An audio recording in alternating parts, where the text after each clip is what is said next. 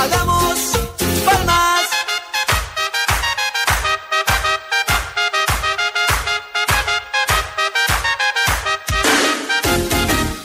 Συντρόφισσες και σύντροφοι, το κόμμα είναι επιθεώρηση. Ráfaga, Συντρόφισσες και σύντροφοι, η ολιγαρχία και η διαπλοκή εγκαταστάθηκαν μέσα στο ΣΥΡΙΖΑ. Συντρόφισσες και σύντροφοι, ο νέος πρόεδρος δεν ήρθε, τον φέρανε. Είναι Πέπε Γκρίλο και Τραμπ. Όλα μαζί. Είναι ο νέος πρόεδρος. Εδώ είναι ο Κασελάκης. Επειδή εμένα είναι λίγο η φωνή μου κάπως, θα βάλουμε τον Κασελάκη αρκετά σήμερα να τον ακούσουμε, να τον ευχαριστηθούμε. Έδωσε την παράσταση χτες και προχτές. Όντως ο ΣΥΡΙΖΑ εξελίσσεται, οριμάζει και μας διασκεδάζει όπως πρέπει. Συμβάλλει πολύ στην ψυχολογία του ελληνικού λαού και πρέπει να το αναγνωρίσουμε αυτό. Και μπράβο λοιπόν, τον είδαμε, ε, είδαμε και τους άλλους από κάτω, είδαμε και τις φωνασκίες, είδαμε και τις διακοπές που του κάνανε, είδαμε και το αποφασιστικό του στυλ και ύφος και όταν ύψωνε τη φωνή. Οπότε με όλο αυτό το στυλ θυμηθήκαμε ε, κάτι που είχε πει δύο-τρεις μέρες πριν. Απευθύνομαι σε εσάς, τους 150.000 πολίτες που περιμένατε υπομονετικά στις ουρές για ώρες επί δύο συνεχόμενες Κυριακές. Στο όνομα αυτών των ανθρώπων, των αγωνιστών της καθημερινότητας και όχι των κομματικών γραφείων, σας λέω ξεκάθαρα: δεν θα κάνω πίσω. Θα γαμίσω ο ΣΥΡΙΖΑ και δεν θα μας σταματήσει κανείς. no vuelvas más, ya no te quiero ver. He sufrido tanto por tu querer, mentirosa. Θα γαμίσω ο ΣΥΡΙΖΑ και δεν θα μας σταματήσει κανείς. Mentirosa, no vuelvas más, nunca más. Είναι ορισμένες στιγμές που καλείσαι να πάρεις κρίσιμες αποφάσεις. Που καλείσαι να σταθείς απέναντι στην ιστορία, απέναντι σε όσους πορεύτηκες μαζί, απέναντι στον εαυτό σου. Αποφάσισα λοιπόν να γαμίσουμε το ΣΥΡΙΖΑ. Θα γαμίσω ο ΣΥΡΙΖΑ Όπα, ω, όπα τέτοια. Ένας ένας. Το είχε τάξει και το έκανε πράξη ο Αλέξης Τσίπρας. Το τάζει και νομίζω έχει αρχίσει να το κάνει πράξη και ο Στέφανος Κασελάκης. Τέτοιο κόμμα, για τέτοια είναι, θα μπορούσε κάποιος να πει. Όλη η Ελλάδα παρακολουθεί με πολύ μεγάλη αγωνία την εξέλιξη, την έκβαση αυτής της διαπάλης. Ιδεολογική δεν είναι σε καμία περίπτωση για τον πολύ απλό λόγο ότι ο Κασελάκης εδώ είναι πιο έτοιμος, δεν λέει τι ακριβώς είναι. Αυτοί που φύγανε λένε ότι είναι αριστεροί, αλλά όλοι ξέρουμε ότι αριστεροί δεν είναι γιατί κανένας αριστερός δεν θα υπέγραφε μνημόνια, δεν θα υπέγραφε περικοπή ΕΚΑΣ, δεν θα υπέγραφε τα φάντσα. Αυτά που ξέρουμε και έχει καταδικαστεί ο ΣΥΡΙΖΑ. Παρ' όλα αυτά, μην τους τη χαλάσουμε. Αυτοί νομίζουν ότι είναι αριστεροί που φύγανε. Α, και αυτός που μένει μιλάει λίγο, ψελίζει κάτι για αριστερά. Η δική μας αριστερά θα επαναφέρει το κράτος δικαίου και τα εργασιακά δικαιώματα. θα λύσει το θέμα της στέγης, θα επενδύσει στο κλίμα, θα, θα πάει απέναντι στη φτώχεια και θα φέρει δικαιώματα. για όλες, για όλους, για όλα. Hoy tiene dueña mi corazón, no creo más en tu falso amor. Mentirosa. Θα πάει απέναντι στη φτώχεια και θα φέρει δικαιώματα. Πατριώτες σωθήκαμε! Ζήτω η ελευθεριά! Mentirosa, no vuelvas más aquí, nunca más a mis brazos. Και εγώ θέλω λύση. Έχω μάθει στη ζωή μου να ψάχνω λύση και να τη βρίσκω. Θέλω λύση τώρα. Θέλω λύση τώρα.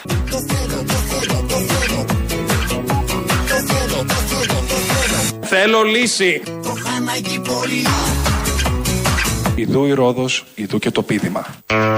Μάλιστα. Κατέληξε όλο αυτό κάπου, αφού θέλει και τη λύση και τη θέλει πολύ. Χτες έφυγε ο Τσακαλώτος από την Κεντρική Επιτροπή. Αποχώρησε και η Αχτσιόγλου, αλλά δεν φεύγει από το κόμμα. Ο Τσακαλώτος, η Ομπρέλα, όλοι φεύγουν και από το κόμμα. Και η ομάδα Τεμπονέρα επίσης, κάπου εκεί πήγε πιο εκεί, δεν φεύγει ούτε αυτή η ομάδα. Η είδηση όμως του Σαββατοκυριακού, η είδηση που κάθε αριστερό συνεπή άνθρωπο τον θλίβει, τον ρίχνει κάτω, τον στεναχωρεί και τον προβληματίζει, είναι η αποχώρηση Τζουμάκα. Δήλωσα την αποχώρησή μου από το ΣΥΡΙΖΑ Προεδρική Συμμαχία και στο επίπεδο του μέλους και στο επίπεδο του μέλους της Κεντρικής Επιτροπής και στο επίπεδο του μέλους της Πολιτικής Γραμματείας. Κλάψτε ουρανί και αστέρια κι όρφανα πουλιά της ερημιάς Ταυτόχρονα κατέθεσα την ομιλία μου και επίσης και την παρέτησή μου στη γραμματέα του κόμματος. Τα χέρια με μαχαίρια την καρδιά ξεσκίζουν της καρδιάς Το πρόβλημα είναι πάρα πολύ σοβαρό, δεν είναι της τρέχουσας περίοδου. Διότι στα μέρη μου λένε το ψάρι βρωμάει από το κεφάλι. Πόνε γίνε μαξιλάρι να κοιμηθώ Και ο ΣΥΡΙΖΑ είναι ένα κέφαλο σώμα, δεν έχει ηγεσία. Να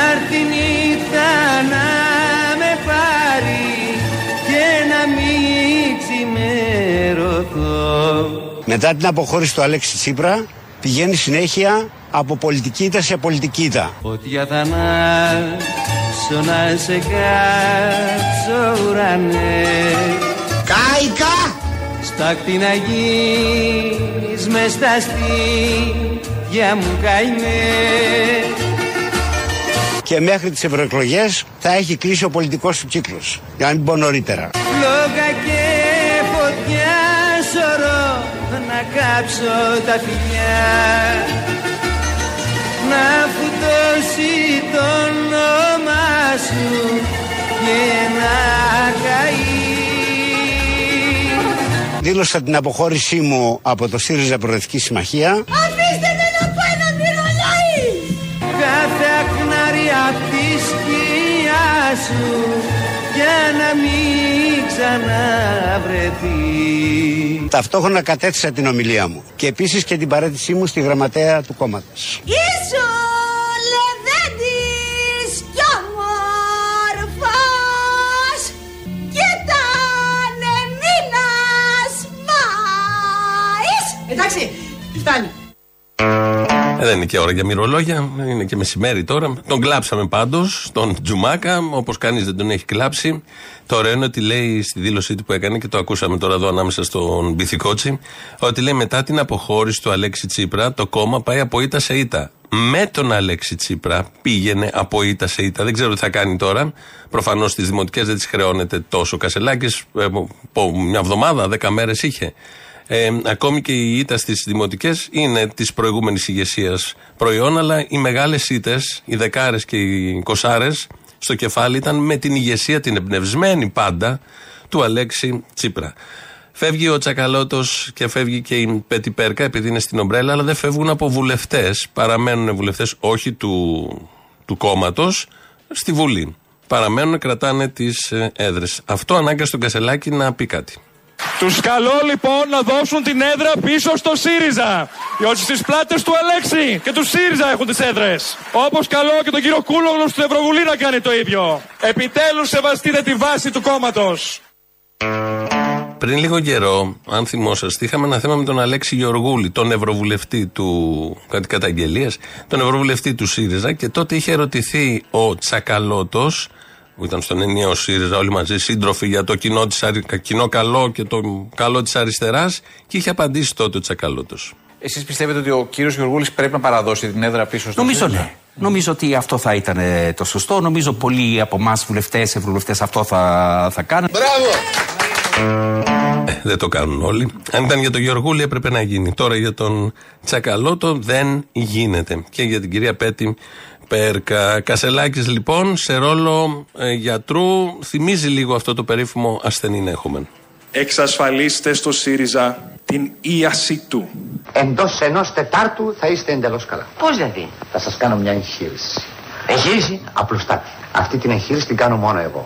Δική μου ευρεσιτεχνία. Και θα την κάνω πάνω από τα ρούχα. Εξασφαλίστε στο ΣΥΡΙΖΑ την ίαση του. Ξάπλωσε και μη φοβάσαι. Όχι. Δεν θα πονέσεις. Όχι, όχι. Πάνω από τα ρούχα. Εξασφαλίστε στο ΣΥΡΙΖΑ την ίαση του από τα πρόσωπα που τον πληγώνουν και τον μικραίνουν.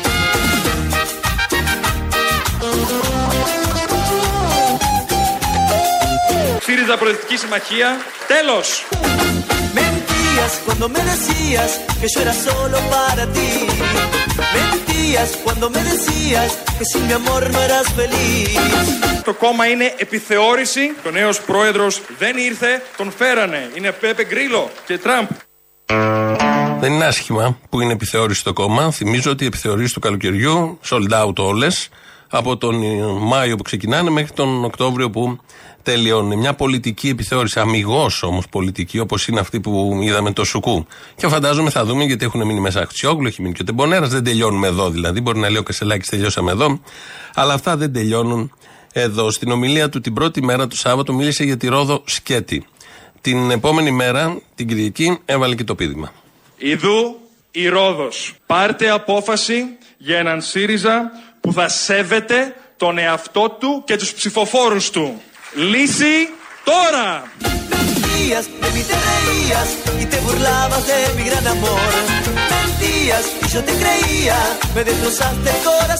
Λύση τώρα. Ιδού η Ρόδος, ιδού και το πίδημα. Ε, λοιπόν, ναι. Και το πίδημα σε λίγες μέρες θα το ζήσουμε. Το ζήσαμε. Είναι ο Τσίπρας ο τελευταίος που γι' αυτός είχε μιλήσει για το όμορφο ακριτικό νησί, τη Ρόδο. Την είχε πει με το όνομά της. Δεν είναι σαν τη Λέσβο και τη Μυτιλίνη που έχει δύο ονόματα και μπερδεύεται ο Αλέξης Τσίπρας. Εδώ ακούσαμε τον πρώην και τον τωρινό ηγέτη να περιγράφουν τι ακριβώς κάνουν, γίνεται στον ΣΥΡΙΖΑ.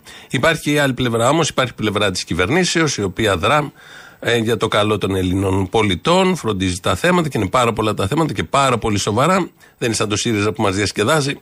Υπάρχουν και ε, καταστάσεις που είναι από αβίωτες έως πολύ δύσκολες και πολύ τραγικές. Η ακρίβεια είναι το πρώτο. Τα όσα γίνονται στο μεσανατολικό, στα νότια της χώρας, επίσης ένα τεράστιο θέμα και όλα αυτά τα θέματα που έχουμε όλοι να αντιμετωπίσουμε στην καθημερινότητα με αυτή την κίνηση κάθε πρωί να χειροτερεύει, ειδικά όσους πρέπει να χρησιμοποιήσουν τον κυφισό και δεν υπάρχει και καμία αγωνία από κυβερνητικής πλευράς ή από πολιτιακής, πολιτικής πλευράς κάτι να γίνει, να μην ταλαιπωρούνται χιλιάδες κάθε μέρα επί ώρες στο συγκεκριμένο δρόμο. Θα ακούσουμε τώρα πώς το κυβερνητικό έργο ε, έχει ξεκινήσει και σε λίγο πώς εξελίσσεται.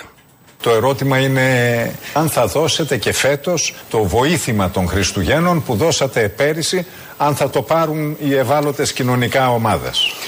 Βλέπουμε πώς εξελίσσονται τα μεγέθη. Θα κάνουμε κάθε προσπάθεια για να δούμε το θέμα με όσο πιο θετικό μάτι γίνεται. Δεν μπορώ να σας το πω ακόμα τώρα. Πάντως, στο μέτρο του δυνατού, όπως σημείωσε και ο Κυριάκος Μητσοτάκης, θα αξίσουμε τον πάτο του Πρωθυπουργού για να στηρίξουμε και με αυτό τον τρόπο την κοινωνία.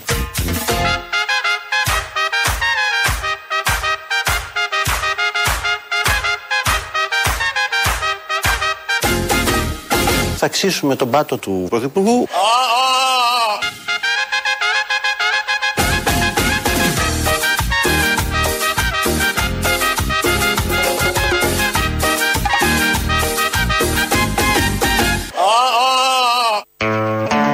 Έτσι ξεκινάει το κυβερνητικό έργο για το πολύ κρίσιμο θέμα της ακρίβειας των παροχών προς τους Έλληνες πολίτες.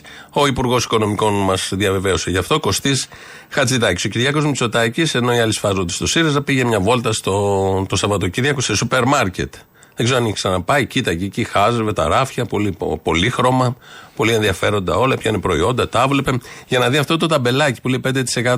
Το οποίο καλό είναι από το τίποτα η- όλα καλά είναι και μισό της εκατό και 5%. Όμως δεν λύνει κανένα απολύτως θέμα γιατί τα περισσότερα προϊόντα δεν είναι στο 5%. Επίσης η έκπτωση 5% δεν είναι κάτι πάρα πολύ σοβαρό. Το καταλαβαίνει ο καθένας. Παρ' όλα αυτά η κυβερνητική πολιτική στον τομέα της ακρίβειας είναι εκεί, στο 5%, στο ταμπελάκι δηλαδή, και στα πρόστιμα που θα φάνε αλίπητα οι πολυεθνικές. Γιατί θυμίζουμε, έχουμε ξεκινήσει πόλεμο κατά των πολυεθνικών.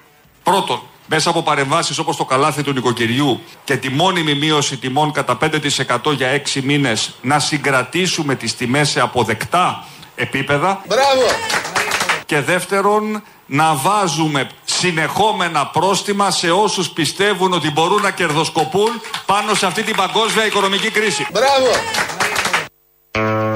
Αυτά τα δύο. Θα γίνουν πάρα πολύ σημαντικά, μπράβο. Ειδικά τα πρόστιμα είναι και πολύ αποτελεσματικά. Όπως έχουμε καταλάβει, φοβούνται οι εταιρείες. τα πληρώνουν οι εταιρείες. Όλα αυτά μπορούν να κρα- πάρουν και χρόνια με τις προσφυγές στη δικαιοσύνη. Παρ' όλα αυτά, εδώ το ανέφερε ο Πρωθυπουργός. Να γυρίσουμε λίγο στα Σιριζέικα, γιατί μέσα στο Σαββατοκύριακο, δεν ξέρω αν το προσέξατε, ε, έγινε μια επικοινωνία. Κασελάκη Αξιόγλου, που τελικά όμως δεν έγινε. Που όμως έγινε, λέει μία πλευρά, η άλλη πλευρά λέει δεν έγινε. Τελικά δεν έγινε καθόλου. Αλλά σημασία έχει ποιος πήρε τηλέφωνο. Με αυτά ασχολιόμαστε με το σοβαρό κόμμα της αριστεράς. Έγραψε ένα site ότι πήρε ο Κασελάκης τηλέφωνο την Εφη, νομίζω το βράδυ του Σαββάτου, για να της μιλήσει. Η Εφη δεν το σήκωσε. Όμως, αναπάντητη κλίση, και απάντησε, βγαίνει ο Κασελάκης και λέει: Σε πήρα εγώ τηλέφωνο, δεν το σήκωσες. Και βγαίνει η Εφη Αξιόλου, κύκλοι της, διαρροές και λένε: ε, διαψεύδω κατηγορηματικά ότι επικοινώνησε μαζί μου χθες ο κύριος Κασελάκης. Δεν θα επιτρέψω να παίζονται παιχνίδια στο όνομά μου και μάλιστα επί προσωπικού. Βγαίνει η πλευρά Κασελάκη, κατίνες κανονικά εντωμεταξύ, και λέει: Δεν χρειάζονται διαψεύσεις όταν υπάρχει κλίση στις 11 και 32. Μπορεί να μην το άκουσε ή να ήταν αφόρτιστο το κινητό. Λέει τώρα ο πρόεδρος του ΣΥΡΙΖΑ. Αναφέρει όλα αυτά τα ωραία. Και μετά από αυτό, ότι 11 και 32 την πήρε τηλέφωνο και δεν το σήκωσε, απαντάνει η κύκλη Αχτσιόγλου και λέει: Κυρία Αχτσιόγλου, δέχτηκε χθες στι 11 και 32. Δέχτηκε άρα. Κλείσει από άγνωστο νούμερο. Γνωστός είναι ο Κασελάκης. Δεν έλαβε κάποιο μήνυμα ή ενημέρωση. Ενώ ο κύριος Κασελάκης δεν επικοινώνησε μαζί της με τον τρόπο που μέχρι τώρα επικοινωνούσαν. Με ποιον; Δηλαδή από, διαφο- Α, το διευκρινίζει. Ε, δηλαδή από διαφορετικό τηλεφωνικό αριθμό εκ μέρους του. Η κυρία Χτσιόγλου βρισκόταν στο χώρο της συνεδρίασης της Κεντρικής Επιτροπής από τις 11 και 30. Άρα 11 και 32 που πήρε ο άλλος.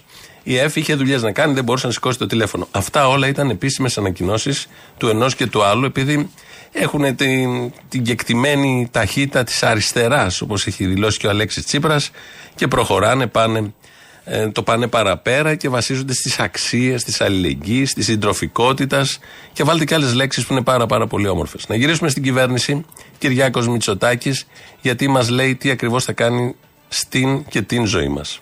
Εμείς, ε, όπως ε, βλέπετε, δεν μας αφορά καθόλου το τι γίνεται στην αντιπολίτευση. Όσο αυτοί θα προσπαθούν να λύνουν τα δικά τους εσωτερικά προβλήματα, εμείς θα κατεβάζουμε το κεφάλι και με σεμνότητα θα εργαζόμαστε να κάνουμε τη δικιά σας τη ζωή καλύτερη.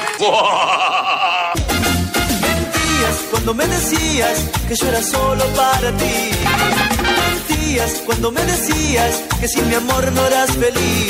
Και με σεμνότητα θα εργαζόμαστε να κάνουμε τη δικιά σας ζωή καλύτερη Όχι! Όχι! Το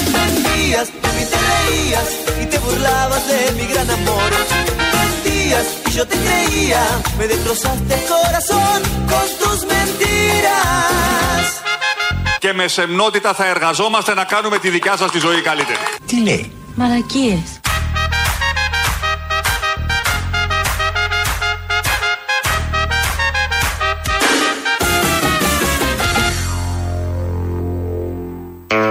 Δεν πειράζει. Α μην την κάνεις καλύτερη. Α την όπως είναι. Όποτε έχει ανακατευθεί, προς το χειρότερο έχουν πάει τα πράγματα.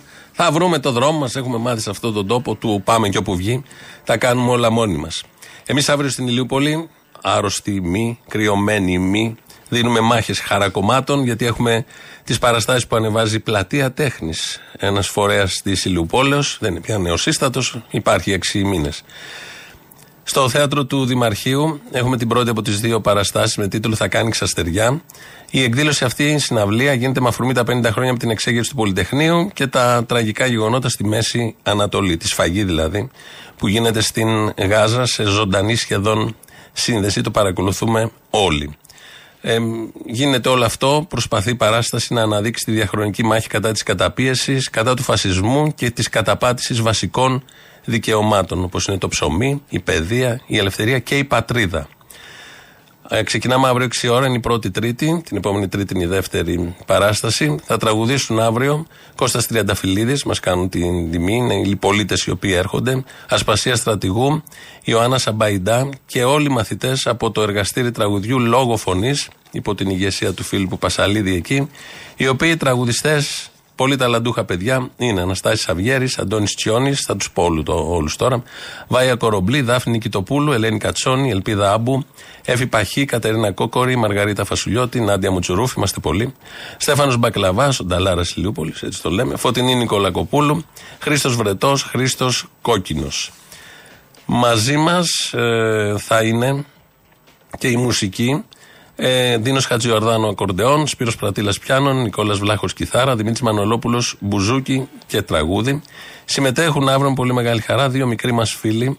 Ο Κωνσταντίνος Ανιφαντάκης, λύρα 8 χρονών. Ο Δημήτρης Ανιφαντάκης, μαντολίνο 10 χρονών. Η αφήγηση, στην αφήγηση θα είναι ο Ηρακλής Μπέκιος και η Ευπαχή. Τα βίντεο τα έχει επιμεληθεί ο Ανδρέας Τσαντάκης. Η τεχνική κάλυψη και οτιδήποτε τεχνικό και άλλες δουλειές.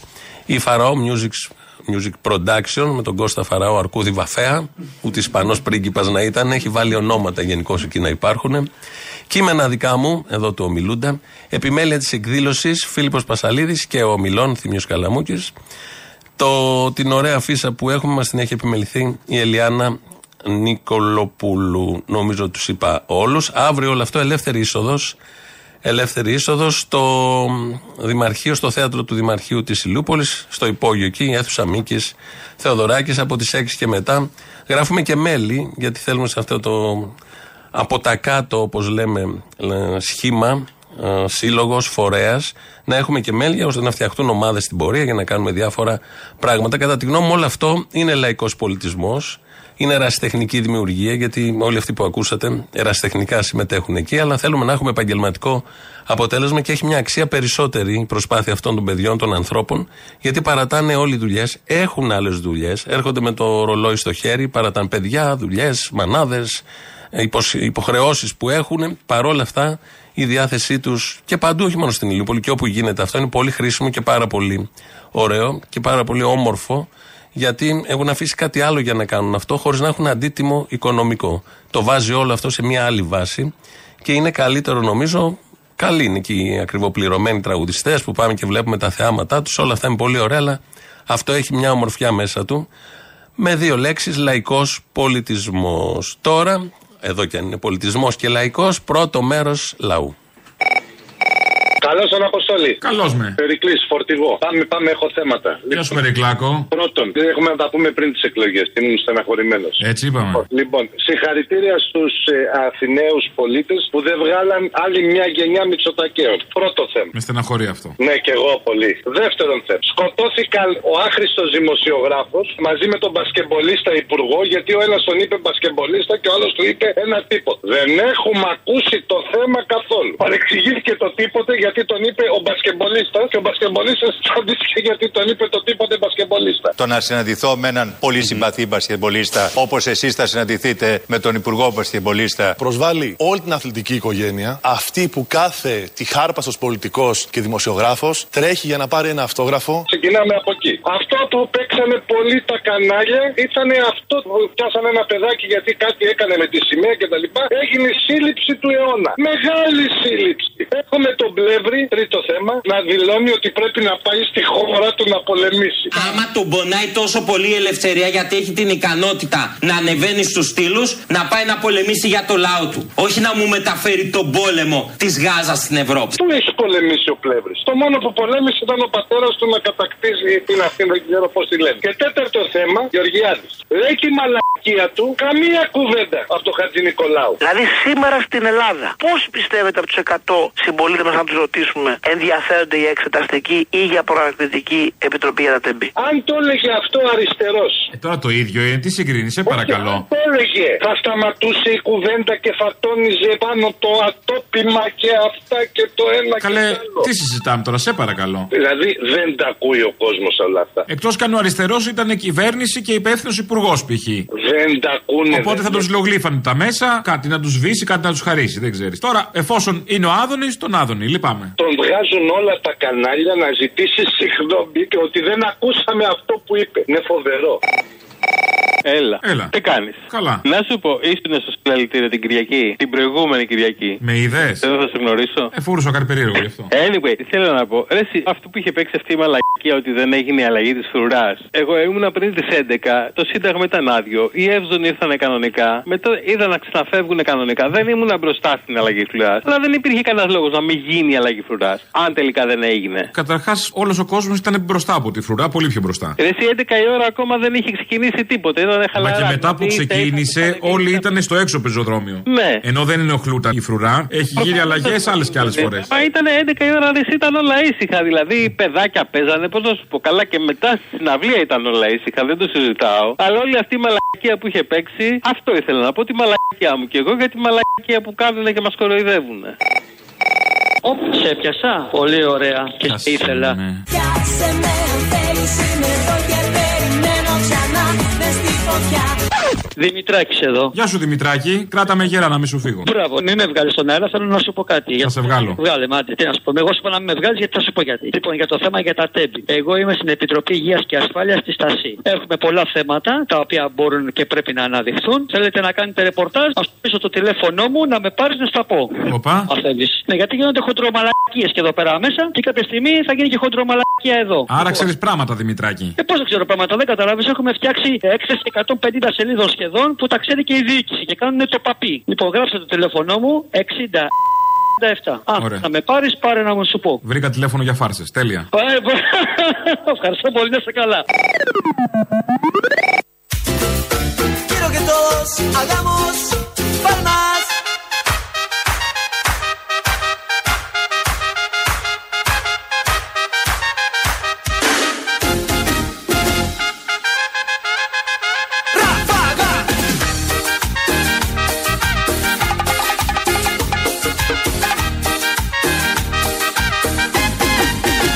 λέω ξεκάθαρα. Θα γαμίσω ο ΣΥΡΙΖΑ και δεν θα μας σταματήσει κανείς. Αποφάσισα λοιπόν να γαμίσουμε το ΣΥΡΙΖΑ. Όπα, ω, όπα τέτοια. Ένας, ένας. Όλοι χωράνε και όλοι μπορούν να το κάνουν αυτό από ό,τι φαίνεται. Και ένας που ούτε καν ήταν μέλος του ΣΥΡΙΖΑ, ούτε καν ήταν στην Κεντρική Επιτροπή, ούτε καν υπήρχε πρόβλεψη στο καταστατικό, τόσο τσίρκο κόμμα. Πέρασε, ήρθε για διακοπές με τα καλοκαιρινά, έβαλε υποψηφιο- υποψηφιότητα. Τον ενέκρινε ο λαός, πάντα κάτι τέτοιο ο λαός όταν έχει κέφια τα εγκρίνει. Πήρε το κόμμα, πήγε στην Αμερική, έφερε τα χειμωνιάτικα και τώρα διώχνει τους άλλους που ήταν εκεί χρόνια. Πολλοί από αυτούς τον είχαν ιδρύσει κιόλας. Αλλά αυτά συμβαίνουν και μπορούν να συμβούν μόνο σε τέτοιου τύπου κόμματα. Φαίνονταν από την αρχή ότι κάπως έτσι θα κατέληγε και θα καταντούσε όλο αυτό, αλλά είναι αλλιώς όταν το βλέπεις μπροστά σου να γίνεται. Μέσα στο Σαββατοκύριακο είχαμε άλλη μια, ένα, μια περίπτωση ε, τραγικής δολοφονίας, κρατικής καταστολής. Μιλάω για τον ε, 17χρονο ε, Ρωμά που τον σκότωσαν αστυνομικοί πάλι στην ε, Βιωτία. Άλλη μια περίπτωση κρατικής ασυδοσίας και κρατικής δολοφονίας. Και άλλη μια περίπτωση που η δικαιολόγηση είναι εκπυρσοκρότηση όπλου. Άλλη μια φορά όπλο αστυνομικού εκπυρσοκροτεί όχι στον αέρα ή σε κάποιο αντικείμενο απέναντι, πάνω στο σώμα ενός νεαρού τσιγκάνου. Σας θυμίζω, ήταν πριν 2-3 χρόνια ο Νίκος Σαμπάνης, 18χρονο από το πέραμα. Ε, Θυμόμαστε όλοι τι είχε γίνει. Και πάλι πριν καιρό ο Κώστας Φραγκούλης, 16 χρονών, με εκείνο το περίφημο 20 ευρώ στο βενζινάδικο, που τον κυνήγησαν μετά και στόχευε αλλού ο αστυνομικός, αλλά τελικά στόχευε πάνω στο σώμα του Φραγκούλ, του 16χρονου και τον σκότωσε. Τώρα, τρίτο περιστατικό μέσα σε 2-3 χρόνια, του 17χρονου από την Βιωτία. Ξαφνιάγω μια σφαίρα, ένα πυροβολισμό. Και βγαίνω έξω από το μπαλκόνι και βλέπω κάτω στο, στο δρόμο ένα, δύο άτομα ε, να γίνεται χαμός, να φωνάζουν. Ε, το σκότωσε. Ε, ανοίγει η πόρτα ο αστυνόμος, τον κλώτσισε, ο αστυνόμος τον αδερφό μου, μετά τον αρπάζει και μετά τον σκότωσε. Του χτυπάει ο αστυνομικός την πόρτα, το παράθυρο με το όπλο στο χέρι και με το που ανοίγει το παιδί, τον χτυπάει κλωτσιά στα πόδια και στη, στα πλευρά και από εκεί τον πυροβολεί. Στο σαγόνι. 17 χρόνων τα παιδάκια φέρανε εδώ πέρα τα, τα, να, να, να αφήσουν τα κορίτσια εδώ στο χωριό και απλά δεν είχαν δίπλωμα και είχαν τρομάξει. Ξέρω τώρα πολλοί θα λέτε πρέπει να σταματάνε τα παιδιά σε ελέγχους όταν οδηγούν, σε ελέγχους ε, αστυνομικών. Υπάρχει, ναι, ε, πρέπει να γίνεται αυτό, αλλά υπάρχουν και πολλοί παράγοντες ε, για να το δει κάποιος σφαιρικά και αντικειμενικά. Όταν είσαι τσιγκάνος και έχεις βιώσει στο πετσί σου το ρατσισμό και κυρίως από τις κρατικές επίσημες αρχές και από την αστυνομία, δεν είναι πάντα εύκολο να, εύκολο να είναι αυτή η πρώτη σκέψη, ότι σταματάω στον έλεγχο του αστυνομικού. Είναι ένα περίπλοκο θέμα. Προφανώς υπάρχει ρατσισμός σε μεγάλα κομμάτια της ελληνικής αστυνομίας. Έχει αποδειχθεί και στο παρελθόν και προφανώς αυτός ο ρατσισμός αν ενισχύεται με κάποιο τρόπο, υποθάλπτεται, να το πούμε έτσι, από τις κρατικές αρχές που πάντα κανακεύουν τους, ε, την ελληνική αστυνομία. Δεν ξέρω τι ακριβώς συνέβη στην περιοχή. Αυτές είναι μαρτυρίες συγγενών και κατοίκων της περιοχής. Δεν ξέρω τι συνέβη εκεί. Κρίνοντας όμως από το πώς και το τι έγινε αμέσως μετά το περιστατικό, πώς βγήκαν οι συνδικαλιστές αστυνομικοί, πώς βγήκε η επίσημη ηγεσία και πώς βγήκαν συγκεκριμένοι δημοσιογράφοι και μιλούσαν όλοι για εκπυρσοκρότηση όπλου, καταλαβαίνω πώς έχει μεθοδευτεί όλη αυτή η ιστορία. Για άλλη μια φορά εκπυρσοκρότηση, για άλλη μια φορά νεκρό ένα παιδί, παιδί όμως 17 χρονών, που δεν τα κάνει όλα σωστά, δεν έχει μάθει να τα κάνει και σωστά και μπορεί ναι, να είναι και λίγο παραβατικός. Σε αυτόν τον τόπο είναι η τρίτη φορά που αποδεικνύεται αυτού του τύπου η παραβατικότητα στοιχίζει ζωή μέσα σε τρία χρόνια. Θα πάμε να ακούσουμε το δεύτερο μέρος του λαού και εδώ είμαστε. Αποστολή. Έλα. Από βόλο παίρνω. Μέσα. Μέσα. Ορέστη είσαι; Όχι. Α. Λοιπόν, άκουσε με. Είσαι ψηφοφόρος του Μπέου; Του φτου, φτου, φτου. Δεν ξέρω. Λοιπόν, άκου. Πολλά έχουν δει τα μάτια μου. Άκου, φωτιά στον μπούστε στο Γεωργιάδη, αλλά εκείνον τον δημοσιογράφο της ναυτεμπορικής στην οποία έδινε τη συνέντευξη και έλεγε δίκιο έχετε, δίκιο έχετε και χαμογελούσε. Δεν τον βγάζει στη φόρα. Όποτε γίνονταν εκπομπή για τις υποκλοπές, σε τηλεθέαση και μονοψήφιο νούμερο. δεν ασχολείται κανένα. Μα δεν ασχολείται κανένα. Έχετε δίκιο. Αποστολή. Έλα. Καλημέρα. Μα γιατί δεν μιλάς; Έλα, δεν μιλάω. Δεν, τι... Καλά, μίλα. Λοιπόν, λέει ο Θήμιος, ένα το ρεπορτάζ που έπαιξε τώρα για το 41%. Και βέβαια βάζει τους πολιτικούς της Νέας Δημοκρατίας, εν πάση περιπτώσει, να το αναφέρουν συνέχεια κλπ. κλπ, κλπ. Τα ξέρουμε αυτά. Τα ίδια ακριβώς λέγατε πριν από τις εκλογές. Η Νέα Δημοκρατία πήρε 41%. Και μας ενοχλήστε. Το 41% αποστολέ όμως το έδωσε ένα κομμάτι του λαού το οποίο πήγε και ψήφισε. Το ξέρουμε. Από αυτούς που πήγαν να ψηφίσουν, μήπως πρέπει κάποια στιγμή να τα βάλουμε με αυτούς τους ανθρώπους; Δηλαδή με την έννοια ότι ε, κύριε, ρε, τι κριτική. Ονόματα. Θέτου εδώ ονομαστικά να τα βάλω. Α; Ελληνικό λαός λέγεται αυτός. 60% από εκεί και πάμε και όπου βγει. Τι συζητάμε τώρα; Εγώ λυπάμαι και στεναχωριέμαι για αυτό το 7,5% του Κομμουνιστικού Κόμματος. Όσοι άνθρωποι, εν πάση περιπτώσει, ήρθαν στο κόμμα, εντάξει, να κάνουν έναν αγώνα, να συνεχίσουν να αγωνίζονται από άλλες θέσεις πιο δυνατές. Εγώ λυπάμαι ειλικρινά διότι αυτοί θα περάσουν πολύ άσχημες καταστάσεις από εδώ και πέρα. Έχουν γίνει τα νεύρα τους τσατάλια και μέσα σε αυτή την κοινωνία είναι πάρα πολύ δύσκολο να επιβιώσουμε έτσι πως πάει το πράγμα. Γιατί όσο περνάει ο καιρός, αυτή η εποχή θα μεγαλώνει. Δεν ξέρω, δεν ξέρω γιατί έχει έρθει ο Κασελάκης και συσπηρώνει και φέρνει κόσμο. Μπορεί να αλλάξει αυτό. Ο κόσμος μου έλεγε είσαι η ελπίδα μας. Πίδα μας. Δεν κοροϊδευόμαστε μεταξύ μας. Λοιπόν, δεν ξέρω τι θα Ενώ λειτουργεί και από τις δύο πλευρές. Δηλαδή σε πορώνει είτε να τον ψηφίσεις, είτε σε πορώνει να πας για να μην τον ψηφίσεις. Να ψηφίσεις κάτι άλλο. Τις προάλλες που είχα μιλήσει για να κλείσω, σου είχα πει μια κουβέντα. Ότι αυτοί εκεί πάνω στη Θεσσαλία θα πάνε και θα ξαναψηφίσουν πάλι τους ίδιους και μάλιστα είχαμε, είχαμε βάλει στοίχημα ένα αρνί, αλλά εν πάση περιπτώσει εντάξει. Το χάσα. Λοιπόν, ε, ναι, ναι. Πάει το αρνί; Ξαναψήφισα. Ορίστε, πάει το αρνί, σπίτι είναι το αρνί. Εδώ το έχω. Τι σπίτι είναι το αρνί, σε όλη τη Θεσσαλία το τι αρνί χάσαμε, άστο μη σφάξουμε άλλο, δεν πειράζει. Όποτε γουστάρεις θα έρθει να το φάμε, αλλά ποιο είναι το θέμα; Πήγανε και ξαναψηφίσανε πάλι τους ίδιους. Σκέφτομαι να γίνω vegan. Vegan. Vegan αναρχικιά. Ωραία, θα φάμε, σου είχα πει, θα φάμε και κολοκυθάκια. Άμα έχει κολοκυθάκια να έρθει. Τι τι έχουμε να βρούμε τώρα, βέβαια. Πες του θύμιο να μην. Παιδί μου, ο Μπέος βγήκε πρώτη Κυριακή. Άστο, μην το συζητάμε. Τι να κάνουμε τώρα, θα γίνουμε λουλούδες; Και αυτός ο Βούτσης που βγήκε προχτές, ο Βούτσης που βγήκε και κατηγορεί τον άλλονα, σαν πρόεδρος της Βουλής, έθαψε το πόρισμα, το όποιο πόρισμα για τη χρεοκοπία της χώρας που είχε καλέσει η ζωή κτλ. Και, και τότε σε μια ομιλία του, στο περιβολάκι της Νίκαιας, στο τέλος τον πλησίασε κάποιος και του είπε: Πρόεδρε, υπάρχουν άνεργοι, πεινασμένοι, άνθρωποι εξαθλειωμένοι που δεν μπορούν να πηγαίνουν στους λογιστές να πληρώνουν για να. Τρέξτε το λίγο, βρε αγάπη μου, γιατί εγώ τσουρέκια, γιατί; Δώσε του λέει το δικαίωμα. Θα του το δώσουμε, ναι. Και σε αυτούς να πηγαίνουν απευθείας στι εφορίες. Ότι θα κάνουμε θέμα το Βούτσι τώρα που έφυγε από το ΣΥΡΙΖΑ. Σε παρακαλώ πάρα πολύ. Δεν είχαμε άλλα. Έλα τώρα. Και τους έγραψε στα μέσεά τους. Γι' αυτό και χιλιάδες ναι. ήταν μετά τα μέσεά του και τα ρίξαν στην κάλπη. Γι' αυτό φτάσανε εκεί με τις μαλακίες που λέγανε. Πολύ με στεναχωρεί αυτή η εξέλιξη. Λοιπόν, τα λέμε. Πολύ συμπονετικός ο Αποστόλης στον καημό του Ακροατή και σε όλα αυτά που λέει για το ΣΥΡΙΖΑ. Τα άκουγε όλα με πολύ μεγάλη προσοχή, ενσυναίσθηση και ευαισθησία. Τελεία εδώ. Πάμε στον πρόεδρο τον τωρινό του, του κόμματος να ακούσουμε δύο αλήθειες. Συντρόφισσες και σύντροφοι, ούφο και followers. Εγώ θέλω λύση. Έχω μάθει στη ζωή μου να ψάχνω λύση και να τη βρίσκω. Θέλω λύση τώρα. Είπε ούφο τους συντρόφους και followers. Για να ξανακούσουμε.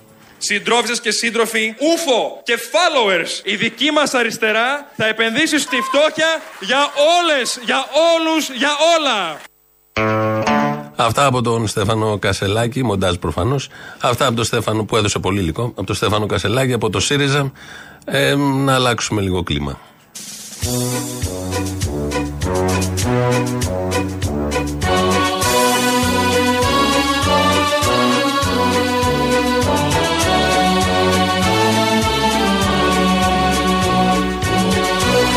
Χθες έγινε ο Μαραθώνιος, όπως όλοι ξέρουμε, που πια είναι τουριστική ατραξιόν. Γιατί ο Μαραθώνιος ξεκίνησε αλλιώς το 1963 με τον Γρηγόρη Λαμπράκη, με αιτήματα για την ειρήνη. Ε, τον κυνηγούσαν τότε τον Λαμπράκη. Εν πάση περιπτώσει, τώρα όπως πουλούνται όλα, πουλιέται και ο Μαραθώνιος. Ε, Όμως απέκτησε για λίγο χτες πραγματικό νόημα. Όταν ε, φτάσαν οι αθλητές στο Πανεθνικό Στάδιο, στη μία πλευρά της Κερκίδας, είχαν πάει μέλη του ΠΑΜΕ και ύψωσαν πολλές Παλαιστινιακές σημαίες σε όλη την Κερκίδα και μια μεγάλη Παλαιστινιακή κάτω. Και ήταν πολύ ωραίο θέαμα νομίζω από τα πιο ωραία θεάματα που είδαμε τις τελευταίες μέρες. Επίσης, πολλοί αθλητές ε, και Έλληνες και ξένοι είχαν την Παλαιστινιακή σημαία. Και αυτό που γίνεται με τις διαδηλώσεις παντού στον κόσμο, νομίζω δεν έχει προηγούμενο. Στην Αγγλία, στην Ισπανία, έβλεπα την πιάτσα Ντελσόλ, κατάμεστη, έχει να δει χρόνια τόσο κόσμο, παντού παντού στον κόσμο. Όλη η ανθρωπότητα δεν μπορεί να ανεχθεί αυτή τη σφαγή που γίνεται μπροστά στα μάτια μας. Χθες λοιπόν, επειδή σήκωσαν την Παλαιστινιακή σημαία, η κόρη της ε, ε, Ελένης Γερασιμίδου και ο άντρας της προσήχθησαν στη Γαδά. Ο Αντώνης Ξένος και η Αγγελική Ξένου, επειδή είχαν την Παλαιστινιακή σημαία. Πήγανε μέσα για διακρύβωση στοιχειών τέτοιο πανικός στο ελληνικό κράτος. Έβγαλε, έφτιαξε ένα κείμενο με τα Αγγελική Ξένου, το οποίο το ανήρτησε στο Facebook. Σας το διαβάζω, η κόρη της Γερασιμίδου. Εμείς βέβαια λέει δεν πετάξαμε καμία πέτρα, απλώς μια σημαία υψώσαμε. Πριν λίγο βγήκαμε με τον πατέρα μου από τη Γαδά για εξακρίβωση στοιχείων. Μας πήραν επειδή υψώσαμε την Παλαιστινιακή σημαία περνώντας από την πρεσβεία του Ισραήλ. Ο έγκλημα, το καταλαβαίνει ο καθένας. Εκεί βρεθήκαμε με άλλους 20 περίπου νεαρούς Παλαιστίνιους και Παλαιστίνιες. Μόλις μας είδαν με τις μαντήλες, τα μάτια τους φωτίστηκαν και μας καλωσόρισαν με τη μοναδική εγκάρδια διεθνιστική αλληλεγγύη. Και γράφει, συνεχίζει η ηθοποιός, κόρη της Γερασιμίδου. Το να υψώνουμε τη σημαία της Παλαιστίνης είναι το ελάχιστο που μπορούμε να κάνουμε ως συμβολική πράξη αντίστασης και αλληλεγγύη σε ένα λαό που υποφέρει πάνω από 70 χρόνια από την κατοχή του κράτους δολοφόνου του Ισραήλ. Εμείς δεν είμαστε ήρωες. Ήρωας είναι ο Παλαιστινιακός λαός και στο πλευρό του θα στεκόμαστε μέχρι να ελευθερωθεί. Αυτά έγραψε στο κείμενό της. Ε, πολύ ξέρουμε όλοι πώς λειτουργεί το ελληνικό κράτος και η ελληνική αστυνομία, τι κάνει, πώς συμπεριφέρεται. Αλλά όταν πρόκειται για τέτοια θέματα, όπως εδώ, γιατί προσήχθησαν και άλλοι, όχι μόνο οι δύο γνωστοί ηθοποιοί, ε, είναι άμεση. Το, το αντανακλαστικά του κράτους είναι άμεσα, χτυπάνε κατευθείαν. Και επειδή έρχεται και το Πολυτεχνείο σε τρει-τέσσερι μέρες, αυτό.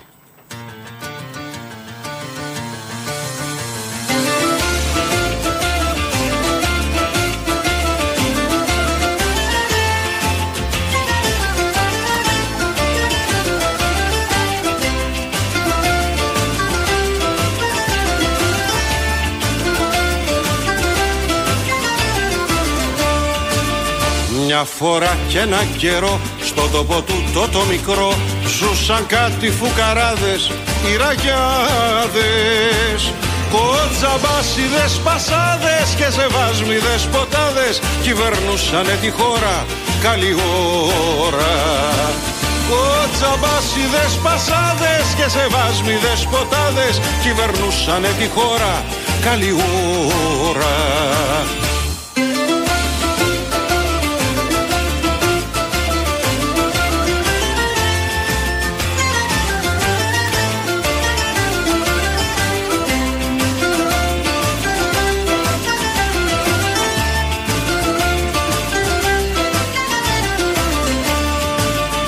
Τη δεκάτη ο τσιφλικάς, δώσ' του κόψιμο πασάς. Κι παγόρευε το ράσο, σφάξε με αγάμνα γιάσο Κοτσαμπάσιδες πασάδες και σεβάσμιδες ποτάδες κυβερνούσανε τη χώρα. Καλή ώρα. Κοτσαμπάσιδες πασάδες και σεβάσμιδες ποτάδες κυβερνούσανε τη χώρα καλή ώρα. Κακή ώρα. Κακή ώρα να το βάλουμε. Γι' αυτό να αλλάξουμε λίγο, να παίξουμε με τους στίχους. Φτάσαμε στο τέλος. Τρίτο μέρος του λαού. Μας κολλάει στις διαφημίσεις. Αμέσως μετά. Μαγκαζίνο με τον Γιώργο Πιέρο. Εμείς τα υπόλοιπα θα τα πούμε αύριο. Γεια σας. Ρε κάβλα, αυτό είναι απίστευτο. Πρώτη φορά με την πρώτη σε πιάσα. Είδες. Φίλε, ο γυμναστηριακός με μωρέ. Ναι, μωρέ, δεν ξέρω ποιος μαλάκας είσαι, χρειάζεται να το πεις κιόλας. Ε, εντάξει, πήρα να σε ακούσω λίγο ρε κάβλα. Να σου πω ρε μαλάκα, πω πω αλήθεια αρχίζω και λυπάμαι τα σφυριζάκια ρε φίλε, πραγματικά. Δηλαδή, εγώ τους το είπα προχθές, τους έδωσα μια συμβουλή. Λοιπόν, κοιτάξτε μαλάκες, ξεκινήστε γυμναστήριο, ο Κασελάκης είναι κούκλος, fitness κομματιαστός ωραίος, γίνεται έτσι γιατί θα πάρετε τον μπούλο όλοι μαλάκε 3%. Αυτά δεν μπορώ με το κασελάκι, αυτά που θα κάνει μόδα το γυμναστήριο. Πολύ με τσατίζει. Γυμναστήριο αργότερα το απόγευμα και μετά στη Βουλή. Ε, μαλάκα, Δεν θα τολμάμε να αφήσουμε πατσοκύλι. Α, είμαι στο διάλο πια. Τι να σου κάνω εγώ ρε μαλάκα, καινούργια πράγματα ρε. Πάνε οι μπύρες, Μπείτε σε πάνε κανένα όλα. γυμναστήριο. Τώρα πιλάτες σαν τους μαλάκες, θα κάνουμε ρεφόρμερ. Ναι, μπείτε σε κανένα γυμναστήριο να γίνετε λίγο κούκλι, δεν τον είδες πώ είναι. Αυτός είναι κούκλος μαλάκα. Πήγε και έκανε δουλειά στο μισοτάκι και πάθα πλάκα. Μαλάκα είναι πιο ψηλός και από το μισοτάκι. Τι να γίνει, εντάξει, είναι κούκλος το παιδί.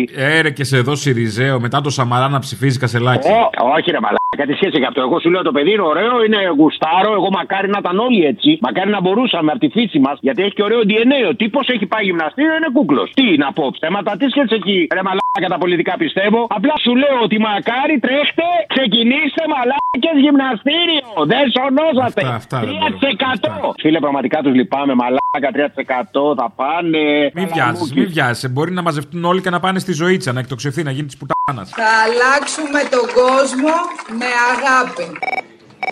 Ρε φίλε, δεν το πιστεύω, ρε. Ποιο; Δεν προλάβε να κάνει ντριν και το σήκωσες. Πού ήξερες ότι θα σε έπαιρνα, ρε. Σε περίμενα γι' αυτό για να κλείσω, λέω κάτσε να πάρει. Ευχαριστώ πάρα πολύ. Πες τη μαλακίε τώρα. Θέλω να πω λοιπόν σε αυτούς όλους τους μαλάκες ότι ο Ανδρουλάκης δεν είναι κάτι νέο. Είναι ένα. Τα θυμάσαι τα παλιά πιτία Βόθρου. Τα θυμάμαι. Τα θυμάμαι. Έχουν βάλει ένα καινούριο κουβουκλίο με καινούριο οδηγό, με όλα τα κομφόρ που έχει μέσα ο θάλαμος του τράκτορα, με καθίσματα μέσα. Δηλαδή κουβάκια έχει κομφόρ για να μπει διπλά. το σκατό μέσα. Αυτό, Τώρα τι μου λοιπόν, λες; αυτό λοιπόν δεν πάβει να κουβαλάει σκατά. Ε, γι' αυτό ψηφίζουμε Μητσοτάκι. Πού είναι το κάτι νέο; Ε; Τα ίδια είναι. Γιατί βλέπω ξεροκατάφυλλα. Έτσι όπως το πες, μου ήρθε μια αναγούλα και ρεύτηκα γι' αυτό. Θέλω να πω με δύο λόγια ότι ο λαός πρέπει να ξυπνήσει, να μην ξαναψηφίσει. Τώρα βγαίνει ο Ανδρουλάκης και ακούω πολλούς που λέει Να, αυτός είναι νέος. Τι νέος είναι; Από πίσω είναι ο Παπανδρέου. Είναι μουτσούνα λες. Δημούτσουνοι, τριμούτσουνοι, τετραμούτσουνοι. Ωραία, και τι να κάνουμε, αγαπητέ, είμαστε σε αδιέξοδο. Μην τους ψηφίσουμε. Να ψηφίσουμε αριστερά ή όποιος δεν θέλει να ψηφίσει κουκουέ, ας ψηφίσει μικρά κόμματα. Ε, γι' αυτό Έχουν ψηφίζουν καταστρέψει Πασόκ, τη επειδή χώρα. είναι μικρό κόμμα. Αυτές οι μαλακίε λέτε. Το Πασόκ δεν είναι μικρό κόμμα. Είναι μεγάλο; κόμμα- Για μίλα μου και για το πουλί σου τώρα, θα βγάλουμε είδηση. Το Πασόκ είναι ένα διεφθαρμένο κόμμα το οποίο ξεκίνησε νομίζω σωστά, αλλά στην πορεία έδειξε ότι ήταν κάτι άλλο. Το μόνο που χαϊδεύει ήθελε τον περλόκ της Πόρσας να στην τραβήξει τους αριστερούς με τα συνδύματα ο Παπανδρέου, γιατί είχε μεγάλη άνοδο τότε η αριστερά. Εμείς είμαστε όλοι Πασόκ.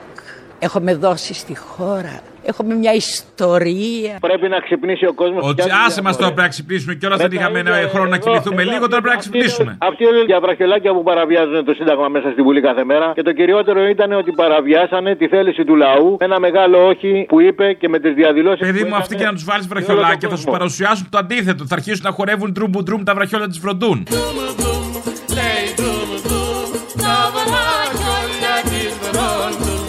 Θα κάνουν ότι δεν συμβαίνει και βραχιολάκια να βάλουν. Τόσα σκάνδαλα και παριστάνουν ότι είναι καθημερινότητα. Το παράδειγμα για μας αυτή τη στιγμή είναι οι Γάλλοι εργαζόμενοι και να ξυπνήσουμε κι εμείς το 66 να το κάνουμε 64, να το κάνουμε 62, να το είναι. κάνουμε 60. Γιατί τα 8 ώρα μας τα κάνανε 18 ώρα, 58 ώρα όπως δουλεύανε κάπου. Ε, και μου λες τώρα να ξυπνήσουμε, δεν μένει χρόνος να κοιμηθούμε. Έλα σε παρακαλώ. Ο λαός να ξυπνήσει. Ε, το είπα αυτό. Έλα, γεια.